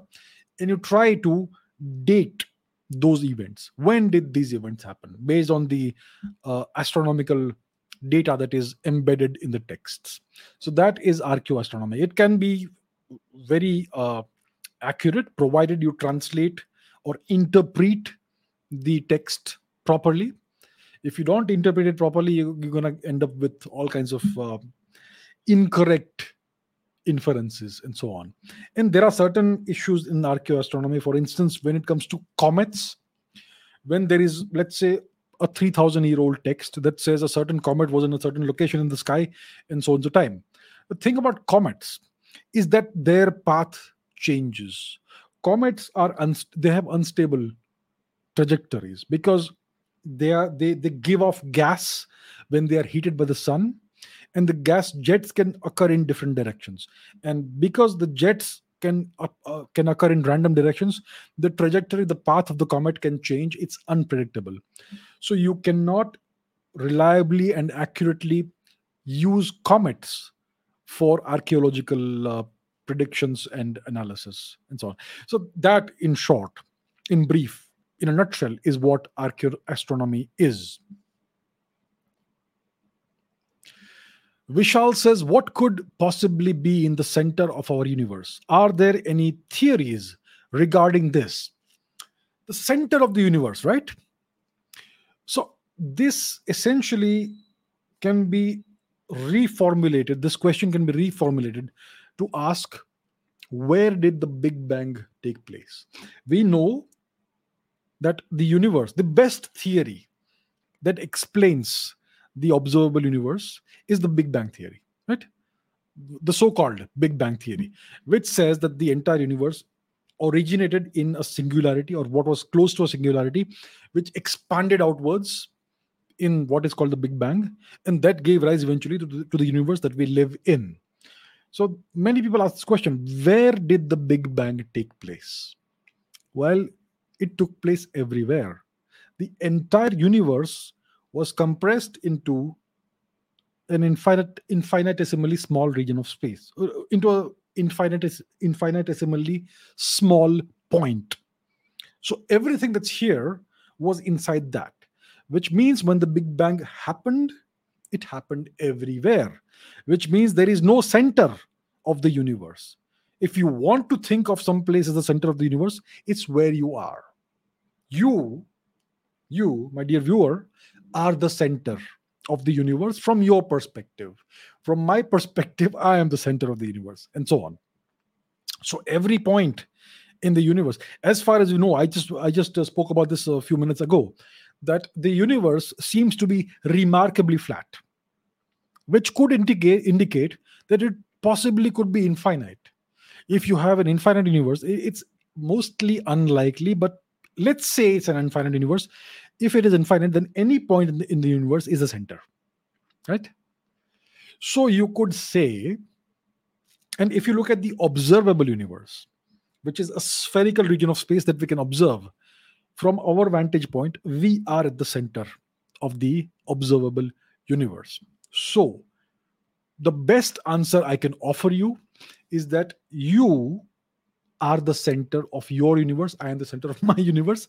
And the earth our vantage point is the center, this is the actual center of the observable universe. All right, that's not a theory, it's a fact. Ananya says, How would you compare quantum mechanics to Einstein's theory of relativity? Which do you think is more accurate, and what would be a joining bridge between them? okay, how do you compare these two theories? These are incredibly successful theories, first of all, and extremely accurate. The most accurate, the most successful theory that we do have is quantum field theory, which is an advanced version of quantum mechanics, right? It, it is second quantization and field quantization and so on. So it is incredibly accurate. And all the technology that we enjoy today is the result of our understanding of the quantum world, the ultra microscopic world from which our physical reality emerges, right? So that is quantum mechanics, quantum field theory. It is the theory of the incredibly small uh, domain, the ultra microscopic world, subatom, atomic and sub, uh, the atoms, nuclei, subatomic particles, you know, protons, neutrons, electrons, quarks, the various fields and so on that is quantum mechanics or quantum field theory, the, the theory of the ultra microscopic universe from which our lived reality emerges. Mm-hmm. Einstein's theory of relativity is also the theory of the universe on large scales. It's the theory of the large scale universe. You know? So when we talk about quantum theory, it's about ultra microscopic scales. When you talk about relativity, it's large scales, light years, parsecs, megaparsecs, and so on. The very large scale structure of the universe. On those scales, you have Einstein's general theory of relativity, which is which is curved space-time, geometrodynamics. That's what it is. Four-dimensional space space-time. So these two theories are tested, they are proven. Scientists have been trying to disprove them experimentally for decades.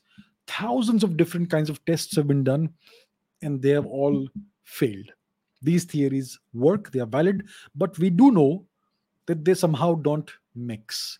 Because when we look at quantum theory, there is no gravity in there. Gravity doesn't figure in there. And time itself is an external dimension, it's a classical parameter in quantum theory. Time, T, yeah, in the equations. So there are certain limitations when it comes to quantum theory. Time is still a mystery. We don't know what time is. Time doesn't emerge out of quantum theory and gravitation doesn't even exist in quantum theory you try to bring gravitation into it it breaks down gravity doesn't work in, in, in the ultra microscopic world there is no need for, grav- for gravity in quantum mechanics somehow and uh, you try to you try to quantize gravity it it, it, is, it doesn't work you know and there are very clear ways in which, which it doesn't work you try to create let's say let's say you try to construct a black hole through quantum mechanics. You can do it. You can create, construct a mathematical black hole in the ultra microscopic domain. You can take um, a pure mass, a point particle of pure mass, and, and use the rules of quantum mechanics to create a black hole. It will be different from the black holes that general theory, the, the general theory of relativity gives us. Very different. The Schwarzschild radius is it doesn't figure in a quantum black hole. It's a different kind of radius that you get there, and so on. So there are differences, and these two theories somehow we are unable to reconcile them. So uh, I don't have an answer as to what would be a joining bridge between them. We need to find somehow a way of quantizing gravity. We still don't have it. People have been trying for a long time. That's why string theory became a thing. We're trying to figure out a new way of doing this, and string theory has not solved any problems. So these are two very different theories. One is about the ultra microscopic world from which reality emerges. The other is about the large scale structure of reality. Both work extremely well, but there is a disconnect between the two. And the disconnect is apparent when we try to look at black holes in the quantum domain. If that's why you get these singularities, you know, these infinities, which is which is division by zero, which is unphysical when you have a singularity it, it tells you it's telling you that your equation has broken down it is giving you an unphysical result so we have singularities in general relativity which tells you that the equations of general relativity break down at the ultra microscopic scale which means we need better equations which means we need to amend the theory somehow in such a way that it works at the quantum scale as of today we don't have answers that is the situation as of today. The 21st century was supposed to be the century in which we figured out what gravity is. Uh, in the last 22 years, we have made not one inch of progress. That's where we are. And that's why physics is so interesting because there is so much to discover. All right. Abhishek says, What is mass? What is the difference between mass and weight? what is mass and what is the difference between mass and weight mass essentially is the amount of matter in a body let's say you have a, a ball that contains one kilogram of mass. You take that ball you put it on the surface of the earth it will weigh one kilogram yeah? You take it to the moon it will weigh one sixth of the of the weight that it has on on earth. So the amount of matter inside that ball is the same. But if it is on the surface of the earth, it will weigh one kilogram. If it is on the surface of the moon, it will weigh one sixth of a kilogram. You take it to Jupiter, it will have a different weight. You take it to Saturn, it will have a different weight. You take it to Pluto, it will have a different weight, and so on. So, weight is the effect of gravity on a mass, and mass is the amount of matter that is contained in a body. Another way of looking at, at mass is its equivalent energy by E equals mc squared. So, you can convert mass into energy Generally, we talk about electron volts, keV, MeV, GeV, etc., kilo electron volts, mega electron volts, and so on, which is the equivalent energy of a of, of a certain mass. So a mass remains the same, but its weight changes depending on where it is. So that is roughly the difference between mass and weight. Okay, Pranav says, as you said earlier, mathematics is the language of physics and I'm trying to self study physics. So it would be great if you could recommend what are the different types of mathematics necessary to understand physics in brief. And are there any book recommendations by you? Uh, the mathematics that you need for physics, you essentially um, need to know a lot of math math is like a toolkit which you need to solve problems in physics. So you would need to know infinite series, power series, complex numbers, linear algebra, calculus, differentiation, integration, partial differentiation, partial integrals, multiple integrals, ordinary differential equations, partial differential equations, vector analysis, tensor analysis, Fourier series, power series, calculus of variations, special functions, series solutions of differential equations, Legendre functions, Bessel functions, Hermite polynomials, Laguerre functions, partial differential equations, like I said, functions of a complex variable, probability statistics, the whole lot. That's a whole lot of math that you need to know in order to actually do physics. Without math, you can't do physics. You need to master all of these different areas of math. Would I recommend any books? Well, if you know the basics, if you uh, the college level or something or university level, I would recommend uh, Mathematical Methods of Physics by Mary Boas. And there is a, I have a bunch of books here. Uh, Mary Boas is a is, is a good place to start off with. Or you could uh, take any of these topics and pick up the Schaum Schaum series book uh, for these topics and, and work out all the problems, and you get good at that. And that's how you get good at physics. Once you go deep into mathematics you will re- realize you're actually doing physics because math is the language of, uh, of, physics. For instance if you take the book on on on uh, differential equations by Tenenbaum and Pollard you go deeper into it you you'll realize that the problems you're solving are physics problems. That's how it is. So yes math is the language of physics you need to build your own massive toolkit. You need to understand lots of different kind of math different branches of math. And only if you do that can you actually do physics at the at the level of the big boys or big girls. Math is the difference between the grown-ups and the kids. You can understand understand physics conceptually you can speak about physics and talk physics and discuss physics and all that but you can't do physics unless you're good at math so you got to do it Okay, Sachin says Stephenson 218 is the biggest star that has been discovered thus far. Is there a possibility that it has its own solar system? If yes, would its solar system have a lot of planets since its solar mass is so much? So, this star is apparently the largest star that has ever been discovered. Um, millions of times more massive than the sun. Its diameter is its its radius is so big that if that star where where the sun is today then its surface would would exceed the uh, the orbit of saturn in case you know the planets in our solar system are mercury venus earth mars saturn jupiter uranus neptune pluto so that star would engulf the orbit of Saturn. And if you want to look at what this star would look like compared to the sun, let me show you a nice image. Let me show you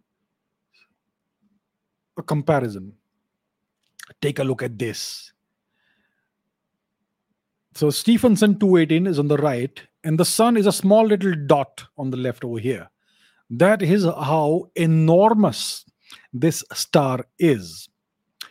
So that's what Stephenson 218 looks like. It's called a hypergiant star. It's, I mean, it's at the limit of how large a star can get. Now, the thing about these hypergiant stars is that they are so massive that they burn out their nuclear fuel very, very rapidly. The sun, our sun, has a lifetime, lifetime of about 10 billion years. 10 billion. A hypergiant like Stephenson something, Stephenson 218, would have a lifetime of about a few million years only. It's a very short lived star, extremely short lived star. If it is so short lived, most likely there's not even time enough time for planets to form around it. Or if planets do form around it they would be very rudimentary very very hot protoplanets. And uh, eventually the star will die most likely in a supernova hypernova or something. Maybe i'm not quite sure what is the life cycle of this sort of star. What is the end stage? But yeah if there is a solar system most likely it's just debris very hot debris it is very unlikely for planets to form in such a short period of time. If planets do form, those would be very hot and very rudimentary balls of fire or, or lava. That's what it would be like. And that's all it is. All right. Okay, my friends, uh, we are at the end of the questions. Let me take some questions from the live chat. You have questions? Ask me now on the live chat. I will take a few questions before we end this session. So, Dunga Singh Chauhan, my views on the new monkeypox. I have no idea what it is. Um, every few months, a new virus comes into the picture. Yeah, I, I don't have any views. I don't think it's a serious issue. When do you think our civilization will reach the second scale in the Kardashev scale? Maybe in the next 100,000 years, if we survive that long. Maybe never. We don't know. It's it's just pure speculation. We we don't quite know.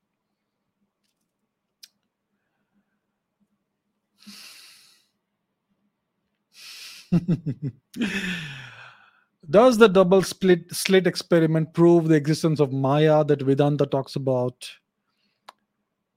What exactly collapses the wave function? A conscious observer. Um, we don't know.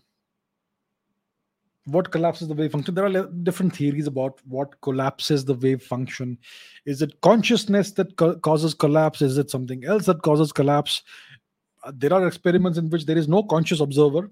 The observer is just a mechanical apparatus, and yet the wave function collapses. So we don't know.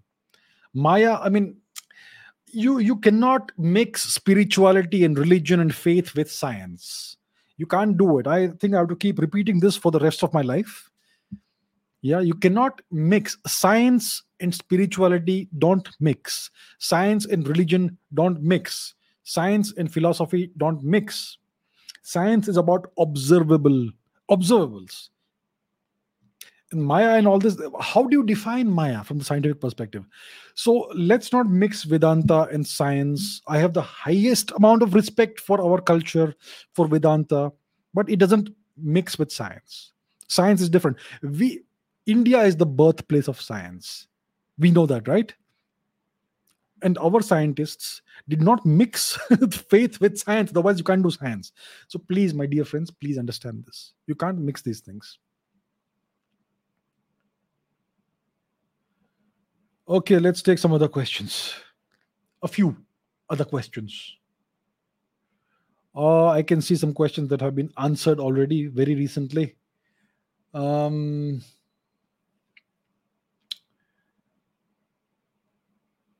uh, Okay, sir. Thank you so much. I am greatly enlightened. Thank you. Vedam in science. All right. Thank you.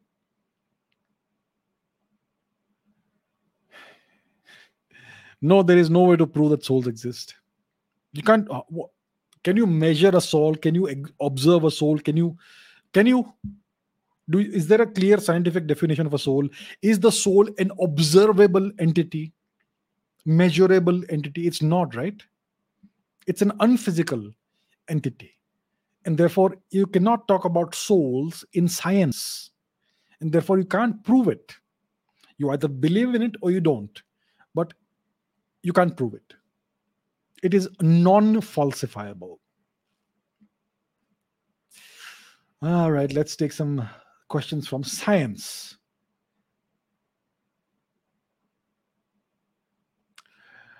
Okay, as the galaxies are so far away, what is there between galaxies? You have empty space between galaxies. It's mostly vacuum and you have the cosmic microwave background radiation the relic radiation which is left over from the big bang. You could call it the you could consider it to, it to be the afterglow of the big bang which is extremely cold radiation 2.75 degrees kelvin just barely above 0 kelvin right? And you have what is almost vacuum but that vacuum is not empty. It's teeming with virtual particle antiparticle pairs, which you will understand if you study uh, quantum field theory. So it's empty space, but that empty space is not quite empty. It's actually teeming with particle antiparticle pairs, virtual particle antiparticle pairs. That's what lies between galaxies. So from our perspective, it's just empty space. Empty space, very, very, very, uh, very thin, diffuse uh, you you would see some protons, cosmic ray protons, antiprotons, etc., flying around. A few, sometimes atoms of hydrogen, perhaps, but very few and far between. It's an almost perfect vacuum. Okay, what next? Um, please answer, sir. What would you like me to answer, sir? What if the sun is suddenly replaced by a black hole? Well, we would not know for about eight minutes. After eight minutes, the light will disappear because it takes eight minutes for the light to travel from the sun to the earth. So, if the light stops being emitted from the sun, it will take eight minutes for us to know. And after that, after that, it will be darkness. But the earth will remain in orbit around this new object the black hole. And provided the black hole has the same mass as, it, as the sun then none of the orbits of the various planets and other bodies in the solar system would change. They would stay exactly the same and nothing else would happen. The only thing that will change is that the light source will disappear and everything will freeze. And that's what happens. Nothing else. Okay um couple more questions. Does infinity re- exist in the real world? Infinity is actually unphysical. Let me give you a different perspective. Infinities do exist, and infinities of different sizes. Think about it like this How many numbers do we have between 0 and 10? construct a number line start with 0, 0, 1, 2, 3, 4, 5, all the way up to, up to 10. We have 10 numbers between 0 and 10. It's, it's from 0 to 10, right? But between 0 and 1, you have all the decimals, right? 0 0.1, 0 0.2, 0 0.3. Between 0 and 0 0.1, you have further decimals 0 0.01, 0 0.02. So between any two numbers, there is an infinite number of numbers. Between 0 and 1, there is an infinite number of numbers. Between 0 and 10, also, there is an infinite number of numbers. And these two infinities have different sizes, don't they? Isn't that perplexing? Isn't that strange? But it's true. So, infinities do exist, mathematically at least, and infinities are not all equal infinities come in, can come in different sizes. Some infinities are larger, some infinities are smaller. so that's how it is. That is a strange thing about science and mathematics.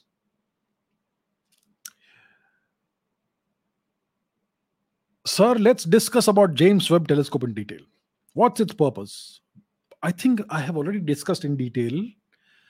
Its purpose is to give us a much more detailed understanding of the universe in the infrared domain. It will allow us to look deeper into the universe, look further back in time, because the Hubble telescope did not have the ability to uh, to observe the universe in infrared wavelengths. And because of the expansion of the universe, which is still continuing, the oldest light in the universe, which was about 230 or so million years after the Big Bang, the oldest light in the universe, which was emitted at that time, it has been stretched out beyond the visible wavelengths into the infrared wavelengths. So the Hubble Space Telescope simply cannot see that old light. The James Webb Space Telescope can see it. It is purpose built to observe the universe in the infrared spectrum, right? And that's why it's going to be able to look back further in time than the Hubble Space Telescope. So that is the purpose. It's going to give us a much sharper uh, image of various objects it observes. We are already seeing that, and it's going to be able to show us galaxies that are the possibly the first galaxies that ever formed. So we will get a whole different perspective on the universe, right?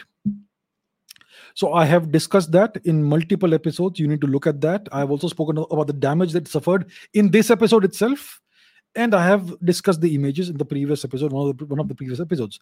Look it up, please. All right, sir. Okay, is there anything else? What if the Himalayas did not exist? If they did not exist, they would not exist.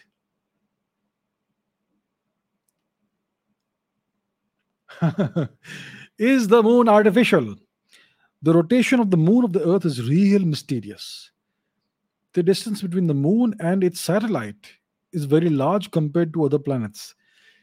Which satellite does the moon have? Uh, what's the evidence that the moon is artificial?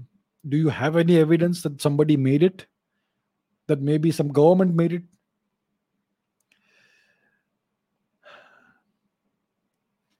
Uh, let's see something else. Um,